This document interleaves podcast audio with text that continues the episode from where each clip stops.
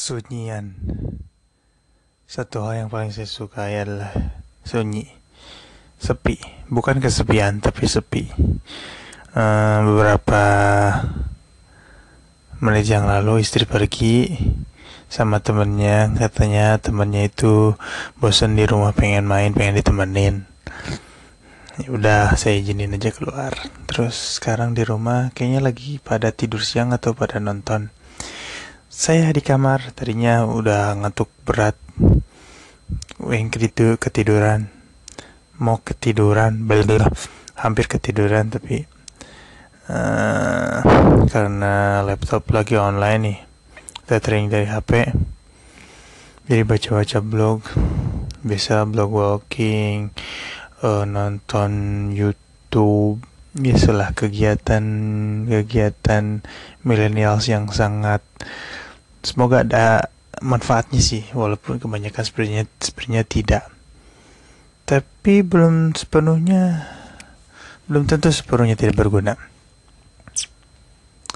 Zaman milenial ini adalah sebetulnya saya juga nggak tahu arti dari millennials ini seperti apa.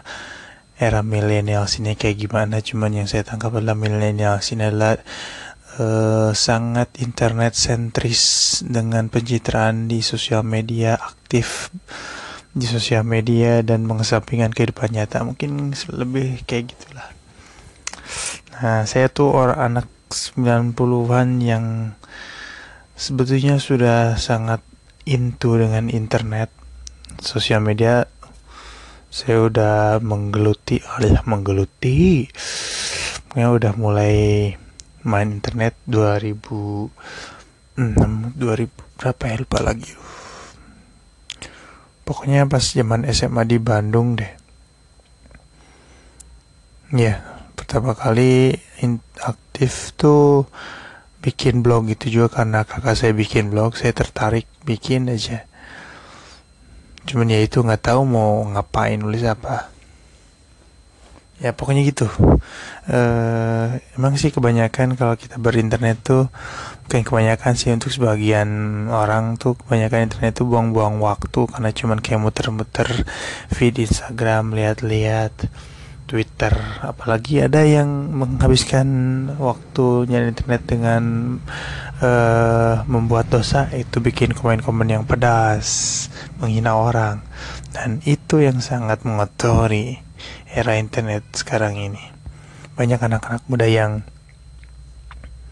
saya pasti saya saya pasti bukan pastikan. Saya kira kayaknya kebanyakan anak-anak muda yang masih labil kalaupun ada yang udah berumur di atas 30 adalah orang-orang yang uh, antara emang karakternya tuh seperti itu suka menyinyir suka komen kayak gitu atau adalah orang yang kaget dengan teknologi kaget dengan keterbukaan dan kebebasan dalam mengungkapkan isi pikirannya?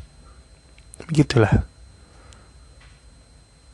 Uh, tapi kebanyakan pastinya anak-anak muda labil sih yang butuh perhatian yang ya gitu deh pokoknya jujur kalau buat saya sebagai anak 90-an yang lahir, lahir tahun 80-an akhir tuh saya masih menjunjung dan menerapkan nilai-nilai yang diterapkan oleh orang tua saya tentang arti dari menghormati orang yang lebih tua, menghormati orang lain.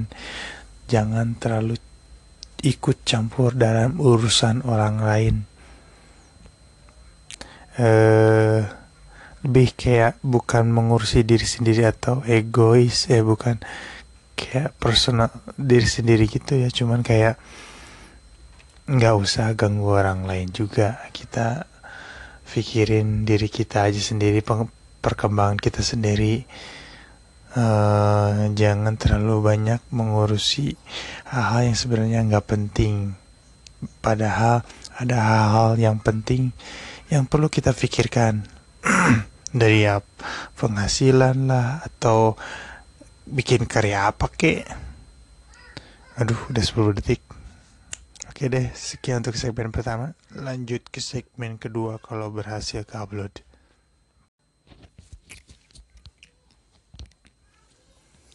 Lanjut segmen 2. But first of all, saya harus sadari bahwa saya bukan orang radio kayak broadcaster semacam Andira terus uh, atau uh, Panji Pragiwaksono atau siapa pun penyiar yang kalau ngomong tuh lancar bentes kalau bahasa Sunda tuh. Enak didengar. Oke okay, let's face it dan mari kita terima dengan lapang dada. Oke okay, mulai sekarang podcast saya. Kalau ngomong maaf ya kalau saya ngomong nggak terlalu lancar banyak jeda dramat dramatis enggak sih dramatis ya mungkin kayak banyak mikir. Nah kayak gitu. Daripada saya salah ngomong salah lidah terus hmm, gak jelas tapi saya akan berusaha untuk mengurangi penggunaan nada sambung. Hmm, nada sambung. Oke. okay. Cara tentang sosial media. Let's get rid of the millennials dan all the comments yang saya bahas di segmen satu.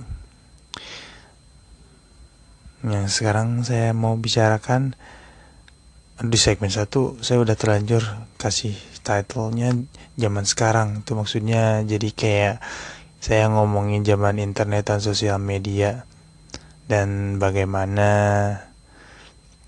tanggapan saya tentang fenomena tersebut. Cuman kayaknya segmen 2 saya akan lebih banyak ngomongin soal diri saya sendiri dan perjalanan sosial media.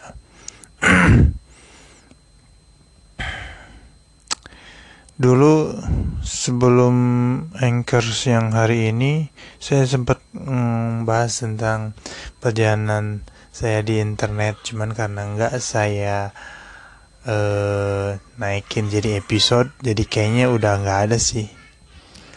Oke okay, jadi saya kalau saya bicarain ini dari awal lagi.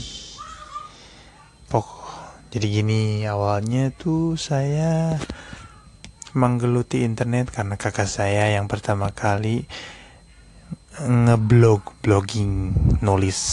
Nah saya dan kakak saya itu adalah kata kalau kata orang tuh kayak kakak saya cewek saya cowok kayak kembar katanya.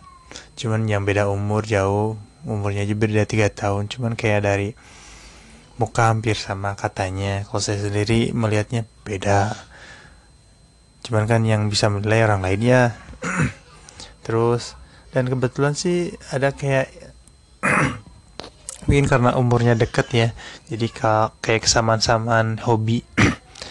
Terus saya suka sebagai adik jadi terinfluence sedikit banyak oleh kakak saya. Jadi kalau kakak saya lagi iseng nulis otomatis saya jadi exciting dan uh, mena pengen nyoba juga uh, kakak saya punya kamera. Saya jadi interest sama fotografi. Pokoknya saya hari ini adalah diawali dari lecutan-lecutan kakak saya di masa lalu kita. Oke, jangan terlalu jauh bahas soal masa kecil saya dan kakak saya, soalnya kejauhan. Pokoknya saya suka saya bikin blog fotografi itu berawal karena saya ngikutin kakak saya. Cuman ke sini sini ya karena saya sendiri.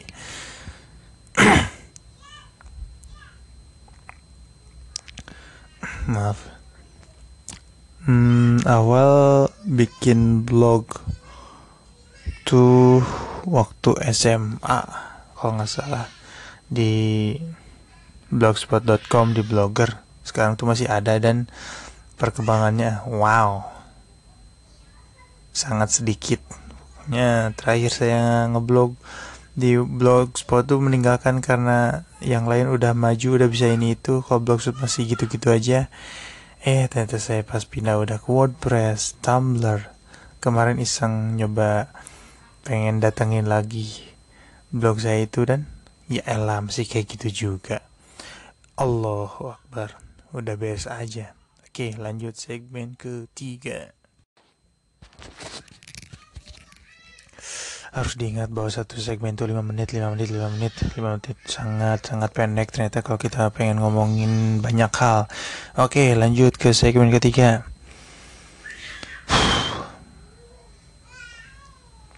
Awal ngeblog tuh SMA lah kalau nggak salah. Kalau salah maafkan atas kesalahan-kesalahan karena saya manusia biasa oke. Okay. uh, di blogspot uh, isinya tentang nggak jelas sih sebenarnya. Tapi uh, setahun setahun lebih pokoknya ketika saya punya kamera ya kebanyakan jadi kayak isinya foto blog gitu. Cuman tetap ya ketika ada foto terus tulisannya bingung. Kayak sekarang di Instagram saya foto captionnya bingung kenapa ya bisa kayak gitu? Kenapa kalau saya lihat blog-blog orang lain dengan foto dadat ada captionnya ceritanya sangat menarik. Itulah kelemahan saya. Dan sebagian teman saya juga sama kelemahannya seperti itu. Uh, mungkin kalau motret itu ya harus dengan tujuan tertentu setiap pengambilannya. Jadi kita tahu ketika mau diupload caption apa yang akan kita tulis mengenai foto tersebut. Ya mirip kayak foto essay lah. Satu foto ada ceritanya. Dan ceritanya ceritanya itu ya kurang lebih harusnya harusnya sih mengenai kenapa atau apa dibalik alasan pengambilan gambar tersebut. Sebenarnya setiap kali saya mengambil foto ya pasti ada alasannya. Cuman kebanyakan uh, alasannya saya dangka-dangka atau sesuatu yang nggak bisa diungkapkan begitu saja. Susah diungkapkan maksudnya. Jadi kayak bagus aja gitu kayak angle gini bagus kalau udah bagus kan maksudnya captionnya kan susah ya kecuali kalau kalau street photography itu kayak mungkin kita bisa kayak bikin ceritanya yang lebih re relevan sama foto. Cuman kalau yang random tuh, terus yang foto ngambil foto tuh lebih kayak mengejar visualnya bagus sih di editing foto colornya. And tuh kalau bikin caption masa kita harus ceritain cara ngeditnya? Kan kepanjangan okay. blog di blogger.com cuman bertahan berapa lama ya? Cukup lama sih. Dari blogspot.com itu mulai main-main ke WordPress nyoba-nyoba fiturnya terus ke Tumblr nyobain fitur-fiturnya terus ke Posterous banyak sih uh, blog free blog client yang saya coba uh, itu semua saya coba demi untuk mencoba fitur-fitur barunya dan mm, merasakan mana yang paling nyaman buat saya kalau ngeblog dan so far sekarang saya bertahan di Tumblr karena kesimpulannya untuk ngeblog di mobile walaupun tetap saya lebih enak ngetik di keyboard di laptop.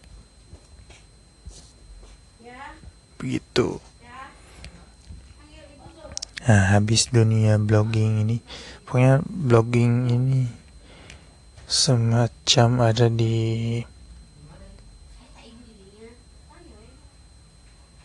view paling bawah tapi tak pernah saya tinggalkan. Blog ini kayak rumah-rumah yang sering saya tinggalkan tapi ketika bosan menjelajah saya akan balik lagi ke rumah tersebut. Itulah blog. Dan rumah saya sekarang ada di Tumblr. dayjournals.tumblr.com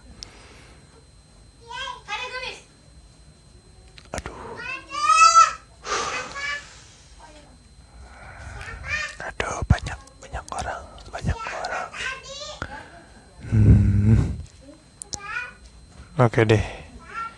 Hmm, biar menunggu agak tenang, kita lanjut ke segmen berikutnya saja ya. Bye.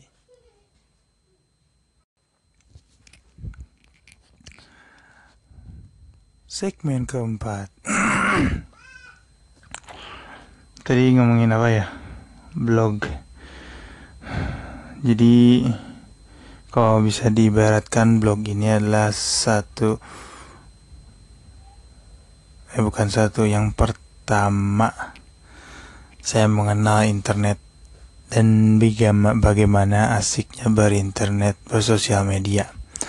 Lama kelamaan blog ini menjadi semacam rumah yang mana sering kita tinggalkan, tapi ketika kita sudah mulai jenuh dengan permainan main-main keluar, akhirnya balik lagi ke rumah, yaitu blog. Jadi dari blog ini kayak satu platform yang pasti selalu ada. Pasti selalu update walaupun update-nya mungkin bisa sebulan sekali dua bulan sekali. Tapi ada update dan gak pernah sampai mati. Walaupun platform uh, ininya beda-beda. Awalnya dari blogger terus beralih ke WordPress lalu ke akhirnya ke Tumblr. Dan Tumblr ini yang paling nyaman sih karena secara mobilenya di Android itu juga paling menyenangkan menurut saya. Buat nulis dan buat foto buat berbagi foto itu sebenarnya cukup sangat bagus ya. Soalnya kita da dari uh, pengembang juga yang bisa saya baca adalah kayaknya dia juga tahu kalau kayak ada foto-fotografer yang bingung dengan bikin caption ya udah lo upload foto aja udah nggak usah mikirin yang lain post udah. Soalnya kayak gitu kalau kita ngepost foto di Tumblr tuh kayak ya ada sih fitur captionnya cuman nggak ada fitur buat ngasih judul atau apa. Kayak udah diarahkan buat udah ngepost foto dengan sedikit caption jadi Nah itu Tumblr. Uh, si developernya yang punyanya tuh kayak sangat muda dan energetik dan tahu apa yang difikirkan oleh user-usernya. Makanya sampai sekarang saya masih sama Tumblr walaupun tetap uh, agak jarang, nggak jarang sih uh, sekarang sebulan bisalah sebulan dua tiga kali ngepost dan ya itu rumah saya sekarang adalah di Tumblr blog saya sekarang saya ada di Tumblr jadi ketika saya meninggalkan rumah saya mendapatkan kesenangan di Facebook dan Twitter. Cuman Facebook nggak akan saya bahas panjang. Saya lupa udah lama nggak pakai Facebook. Tapi satu hal yang bikin saya cukup sangat berterima kasih pada Facebook adalah Facebook adalah platform yang mempertemukan saya dengan istri saya yang sekarang. Dari awalnya add friends, terus komen foto, saling lempar komen, beralih eh, tukeran YM, Yahoo Messenger buat chatting. Dari chatting tukeran nomor telepon, ketemuan, bla bla bla. Ah, itulah zaman saya. Gitulah, pokoknya Facebook. I say thank you very much for giving me the opportunity to meet my future wife and now become my wife. Hmm, Facebook sekarang ngeri sih. Jadi kayak dulu Facebook tuh sepi jadi enak. Terus uh, temen-temennya tuh masih yang yang paling akrab yang dekat yang asik-asikan untuk uh, update status komen-komen gokil lucu. Cuman makin ke sini orang kayaknya terlalu terbawa perasaan terus hal-hal yang serius di share sebenarnya nggak apa-apa nge-share share hal, hal yang serius dan berguna nambah wawasan dan lain-lain. Cuman nggak tahu kenapa kalau di Indonesia tuh hal-hal seperti itu tuh akhirannya tuh ke konflik dan itu saya sangat cukup menghindari hal yang berbau konflik. Lanjut segmen 5 Duh, udah banyak teknis segmen keempat. Dari tadi gagal dulu. Hmm, jadi lupa dari mana. Um, oh iya, blog. Kalau bicara blog, blog ini semacam rumah. Rumah yang mana kalau kita pergi buat bekerja pada akhir hari pasti akan balik lagi ke rumah. Dan begitulah blog. Awalnya saya punya blog ini menjadi rumah satu-satunya. Saya nggak pengen keluar rumah karena masih suka dengan interior dia dalam rumah nyaman. Tapi pada akhirnya kita harus butuh untuk keluar bermain ke banyak tempat. Nah itulah beberapa tempat ini adalah sosial media yang selama ini saya geluti. Cuma sebagai catatan, pada akhirnya ketika saya suntuk dan capek, pasti saya akan balik lagi ke blog untuk sebagai tempat hmm, sharing yang paling basic, yaitu rumah paling santai, nyaman.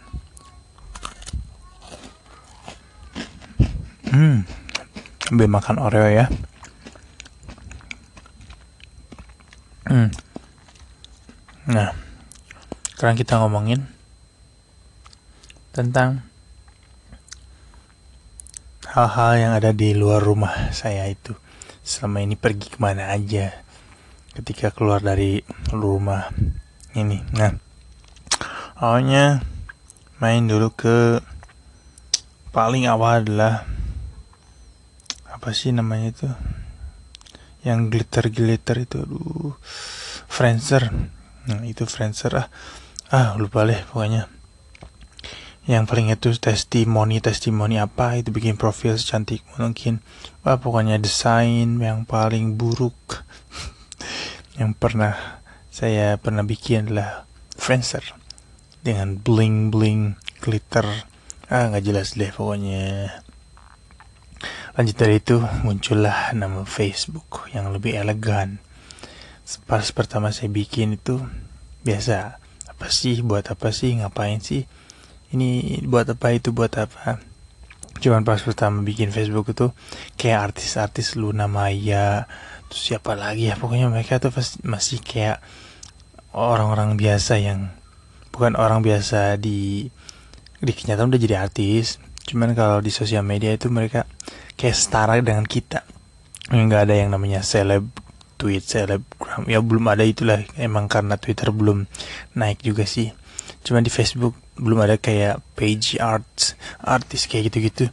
Semuanya kayak personal orang per orang. Jadi kalau kita nge-add misalkan nge-add uh, Luna Maya mungkin bisa di add juga jadi friend. Cuman dulu enggak lah. Masih kayak nggak ngerti juga asik lah beberapa tahun bersama Facebook itu update status apa pun ditulis. Terus ke temen uh, komen-komenan asik. Ya kita tahu temen lagi ngapain. Ya itulah pokoknya awal-awal bentukan sosial media itu untuk apa? Yaitu mungkin dari Facebook awalnya.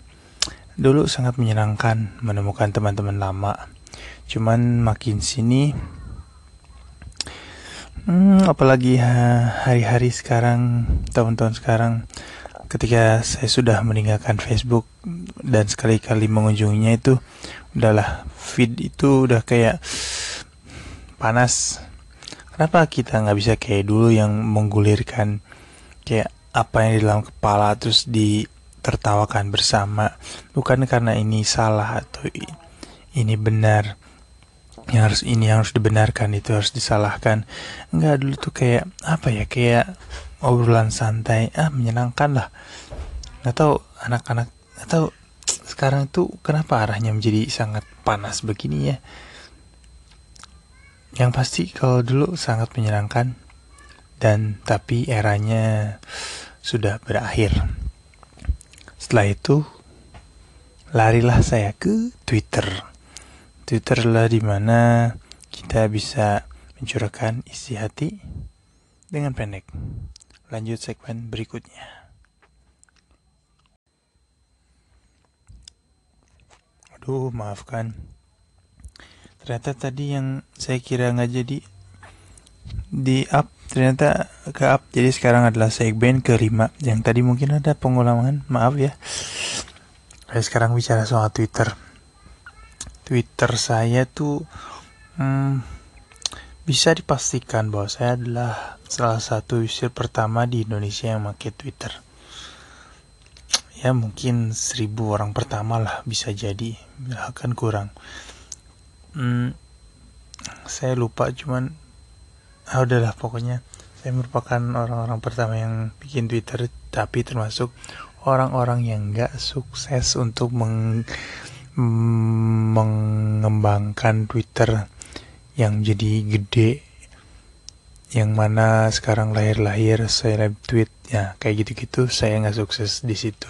Saya tetap kayak pertama kali saya bikin tweet dengan jumlah follower segitu-gitunya tapi dengan jumlah tweets yang alhamdulillah ada 70 ribu tweet ya. Cukup besar lah cukup banyak lah ya kalau dibandingkan uh, teman-teman saya sendiri yang dekat yang paling cuman belasan ribu paling banyak mereka. Bahkan ada yang masih ribuan. Kalau saya puluhan ribu membanggakan lah. Walaupun nggak juga sih kayak banyak nyampah juga. Dulu sempat kayak tahun 2000 berapa gitu bikin uh, target kalau dalam pokoknya pas mau dekat-dekat tahun baru itu pengen jumlah tweetnya tuh berapa gitu. Sampai sehari berapa rat, ratus tweet hal itu udah deh. Alhamdulillah deh pokoknya. Maafkanlah buat dulu followers yang di float dengan tweet-tweet aneh. Hanya untuk demi memuaskan keinginan saya dapatkan jumlah tweet berapa gitu sebelum bergantian tahun. Lucu sih sebenarnya yang paling menyenangkan dalam sosial media itu sebenarnya kalau saya pikirkan itu adalah ketika kita melakukan sesuatu tanpa memikirkan efek balik dari orang. Jika kita mau berbuat uh, bodoh yang masih dalam batasnya atau yang ah bodoh amat lah gue pengen pengen bikin begini gini gini ini bagus menurut saya. Nah kayak gitu-gitu adalah hal-hal yang paling menyenangkan dalam melakukan sesuatu di sosial media.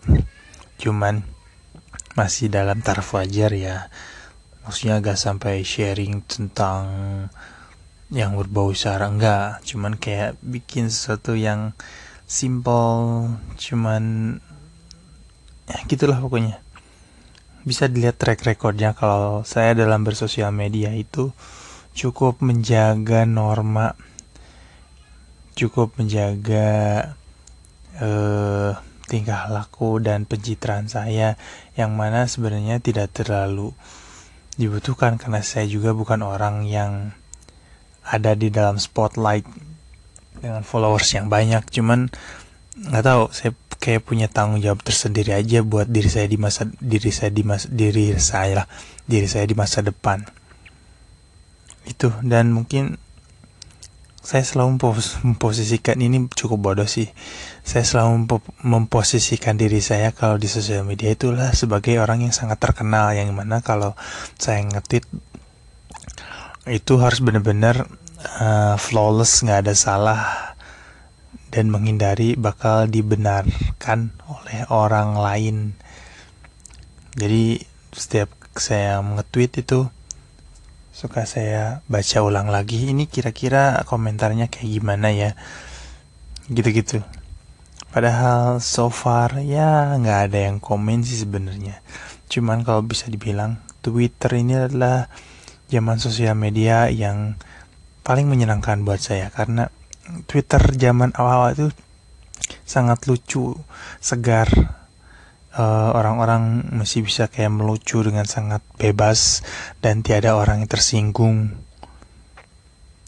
Hmm, melemparkan ide-ide cerdas eh, topik-topik uh, yang menyenangkan, berita-berita update yang sangat positif. Ah, pokoknya awal-awal Twitter itu adalah awal keemasan.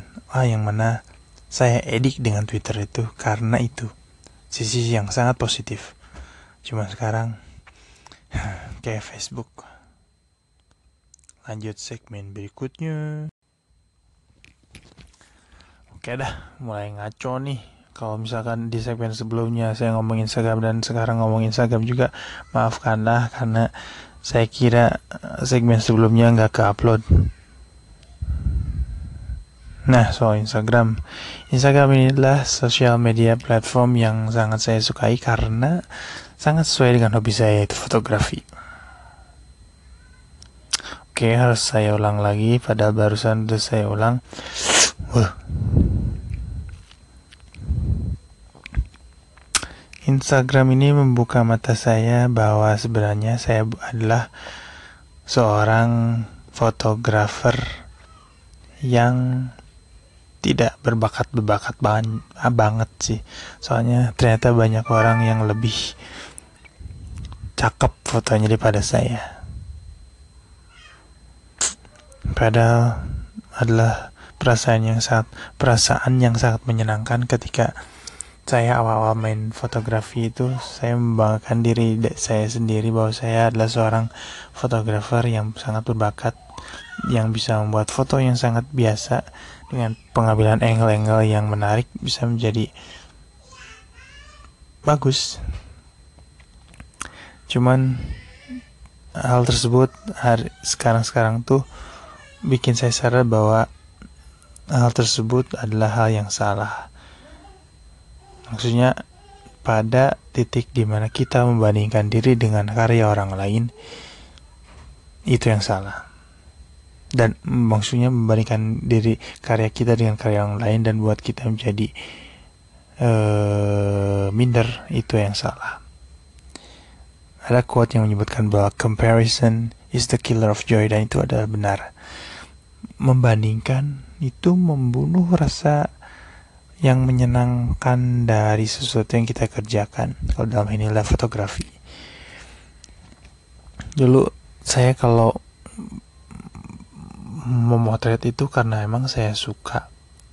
Dan saya share tanpa tanpa keinginan yang banyak yang dalam untuk di komen dan di likes oleh banyak kalau saya share share aja toh hmm, saya anggap bahwa apa yang saya share itu adalah untuk saya di masa depan. Jadi kayak numpang nyimpen deh ya, tapi secara publik. Hmm, tapi sekarang-sekarang sering berjalannya waktu tuh saya jadi minder karena ternyata banyak fotografer yang lebih canggih dari saya dan saya masih di sini-sini aja. Dan hal tersebut seharusnya hmm, jangan sampai membunuh saya membunuh foto apa hobi saya maksudnya ya dalam fotografi kayaknya uh, hari-hari ini minggu-minggu ini, bulan-bulan ini, saya selalu berpikir bahwa oke, okay, fotografi ini adalah kepuasan untuk diri sendiri. Jangan terlalu banyak membandingkan diri dengan orang lain. Kalaupun mau melihat orang lain, jadikan inspirasi agar foto-foto kita menjadi lebih baik, lebih bagus. Seperti ilmu, kalau kita mengambil pelajaran dari orang lain, kita belajar, akhirnya kita menjadi seseorang yang penuh akan ilmu dan memiliki karya yang bermutu. Begitulah kira-kira seharusnya yang benarnya adalah seperti itu. Hmm. Nah, sekarang semenit terakhir segmen ngomongin YouTube. Oke, okay. saya udah mulai main-main sama YouTube, bikin video dan sangat menyenangkan. Dulu udah sempat saya singgung bahwa saya sekarang lagi suka dengan videografi cukup menyenangkan. Tapi so far dengan 6 vlog saya upload baru dapat dua subscriber. Yang satunya fake yang satunya teman dekat. Tapi saya nggak peduli. Pokoknya saya mau bikin video menyimpannya untuk masa depan. Untuk saya lihat kalau saya masih ada umur. Bahwa saya pernah bikin video-video kayak gini bisa ditonton oleh anak-anak saya nanti. Begitulah oke deh pokoknya pesan saya bersosial media itu hmm, bagus. Asa pokoknya bikin deh. Tapi jangan sampai mengganggu orang lain dengan komen-komen pedas. Itu aja. Berkarya